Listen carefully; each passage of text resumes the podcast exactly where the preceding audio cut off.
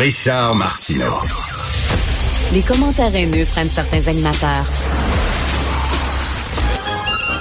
Martineau s'en régale. Alors, on a lu hein, au cours des derniers jours dans le Journal de Montréal, Journal de Québec, cette série de reportages assez ahurissants quand même sur les retards d'ambulances, hein, les ambulances qui arrivent avec des retards vraiment assez hallucinants sur des lieux euh, de tragédie, d'accidents, de gens qui ont eu des malaises, des problèmes de santé, tout ça, et ça a occasionné des morts. Et là, ben, euh, finalement, le gouvernement a dit, écoutez, là, on va, on va, on prend ça au sérieux. Et là, on dit, ben là, c'est parce qu'ils vont ajouter davantage d'ambulances, il manque ambulance. Ben non. Ils n'ajouteront pas davantage d'ambulances. On va parler avec Catherine Lamontagne, justement, euh, qui a écrit euh, sur cette crise-là, les journalistes euh, d'enquête au bureau d'enquête de Québécois. Salut Catherine. Bonjour. Ça fait beaucoup jaser, ça, parce qu'effectivement, des gens qui, je sais pas, ont des malaises, ont des problèmes de santé et qui doivent attendre pendant une demi-heure, une heure, une ambulance. Euh, j'imagine que tu as eu beaucoup de témoignages après avoir publié tes reportages, Catherine. Oui, puis ce que nos reportages disaient, là, je vous rappelle, c'est un reportage que j'ai fait en collaboration avec euh, mes collègues Pascal Dugas-Bourdon, Philippe Langlois et l'émission euh, JE du bureau d'enquête. Ce qu'on a découvert, c'est que dans près de 85% des municipalités, quand il y a des appels urgents, les ambulanciers sont généralement incapables de se rendre dans le délai de 8 à 10 minutes qui est le délai euh, maximisé en fait là, pour euh, maximiser le plus possible les chances de survie des des, euh, des, individus. Et en effet, on a eu des témoignages à l'effet que des proches nous ont raconté nous ont raconté que leur frère, leur sœur, leur père avaient patienté durant des dizaines de minutes, parfois 30 minutes, 45 minutes, et au bout là, de, de ces délais d'attente, complications en sont décédés. Donc, il y a un réel problème en matière de la desserte ambulancière au Québec. Ben c'est ça. Puis Catherine, moi, ce qui m'a vraiment choqué dans ta série, ben votre série de, reportages, toi et tes collègues, c'est que euh, à Québec, euh, au Québec, on n'a pas d'objectif. Euh, dans d'autres provinces, on dit, écoute, c'est 10 minutes, pas plus. Puis c'est ça, c'est ça qu'il faut viser. Christy, les livreurs de pizza, là, quand tu fais venir une pizza chez Domino's Pizza, ils te disent, ça, ça prendra pas plus qu'une demi-heure. Tu vas avoir ta pizza. C'est ça qu'ils visent, eux autres une demi-heure pour avoir ta pizza. Là, c'est les ambulances, puis on n'a même pas euh, justement de délai qu'on veut comme, comme un objectif. C'est ça qui est choquant. Là.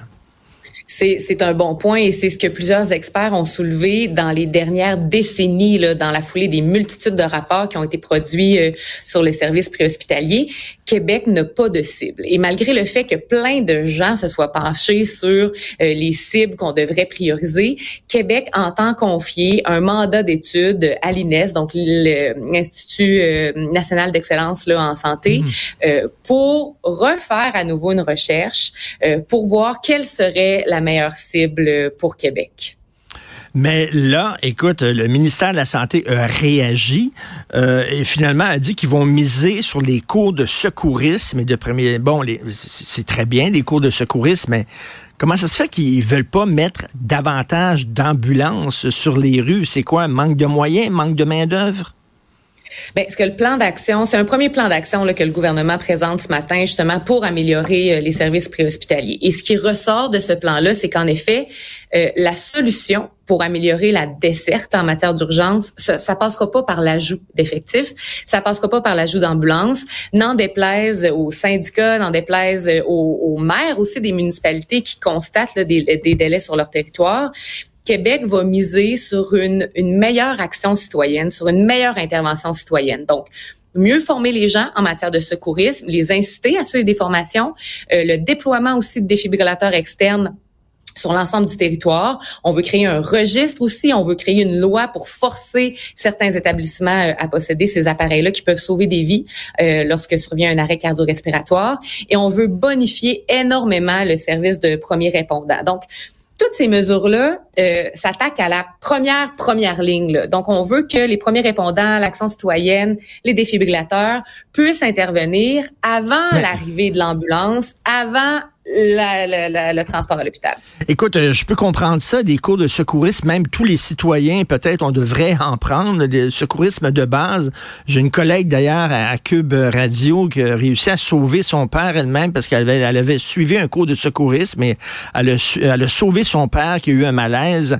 Euh, oui, je comprends ça, mais on veut aussi plus d'ambulances. Puis là, là, Catherine, faut faire, tu sais, on, on, le dit, là, on s'attaque pas aux paramédics. À chaque fois qu'on critique le système de santé, c'est la machine qu'on critique. C'est pas les gens qui travaillent dans le système de santé. Les gens qui travaillent dans le système de santé sont vraiment là, ils, ont le cœur à l'ouvrage. J'imagine les paramédics là, sont les premiers déçus là, qui arrivent en retard comme ça. Là.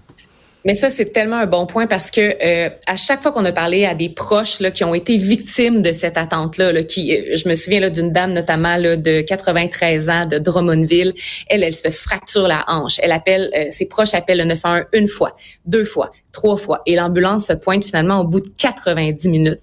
Cette dame-là finalement est décédée là, de complications liées à sa fracture de la hanche. Mais ce que sa fille disait, c'est que la douleur que ma mère a endurée, c'était intenable. Puis quand les ambulanciers sont arrivés, elle, nous disait, moi je les attendais avec une brique puis un fanal, mais les paramédics ben sont arrivés, ils étaient d'une douceur, d'un professionnalisme. Vous le dites bien, c'est pas le travail des paramédics. Le problème, c'est que c'est long avant d'avoir accès à ce travail-là. Ben oui, les autres sont dévoués, puis j'imagine ils sont les premiers frustrés là, euh, tu sais, ben d'arriver en retard comme ça, euh, Catherine.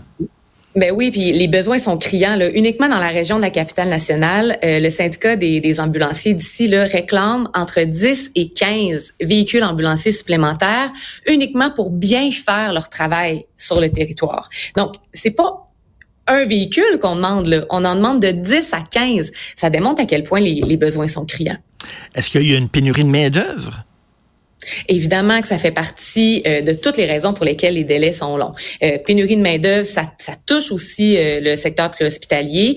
ça fait partie là, des, des, des, raisons, mais il y a d'autres il y a, d'autres motifs. Là. Il y a moyen de, de maximiser les ressources en place. Évidemment, ça coûte très cher le service ambulancier. Là, c'est un budget d'environ 1 milliard de dollars. Hmm. C'est une augmentation de 141 là, je pense, sur 10 ans c'est c'est pas simple non plus le système ambulancier là il y a des euh, des coopératives des entreprises privées il y a urgence santé qui est publique il faut naviguer à travers tout ça et puis on se dit tout le temps, hein, c'est toujours ça, là, la moitié de l'argent qu'on envoie comme contribuable au gouvernement, la moitié de l'argent va dans le système de santé. On envoie déjà beaucoup, beaucoup, beaucoup d'argent et malgré tout, ça fuit de partout. Catherine.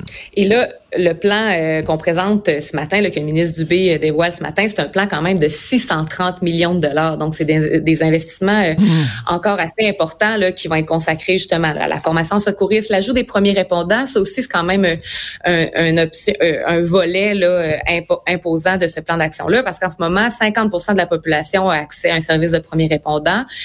on souhaite augmenter ça à 80% Les premiers répondants, je vous rappelle, c'est les pompiers, les policiers, même des bénévoles, des fois, qui vont arriver encore là euh, avant euh, avant euh, les ambulanciers là, dans des cas de situation urgente. Et en terminant, Catherine, j'imagine aujourd'hui, avec tes collègues, vous allez recueillir les réactions des gens du milieu au plan qui est présenté par le gouvernement. On va pouvoir lire ça demain, j'imagine? C'est notre notre volonté pour aujourd'hui, en effet. Merci, euh, bravo pour euh, votre excellent travail, toute la gang là-dessus, parce que ça touche absolument tout le monde. Catherine Lamontagne, journaliste d'enquête au bureau d'enquête de Québécois. Merci, bonne journée. Ça me fait plaisir. Au revoir.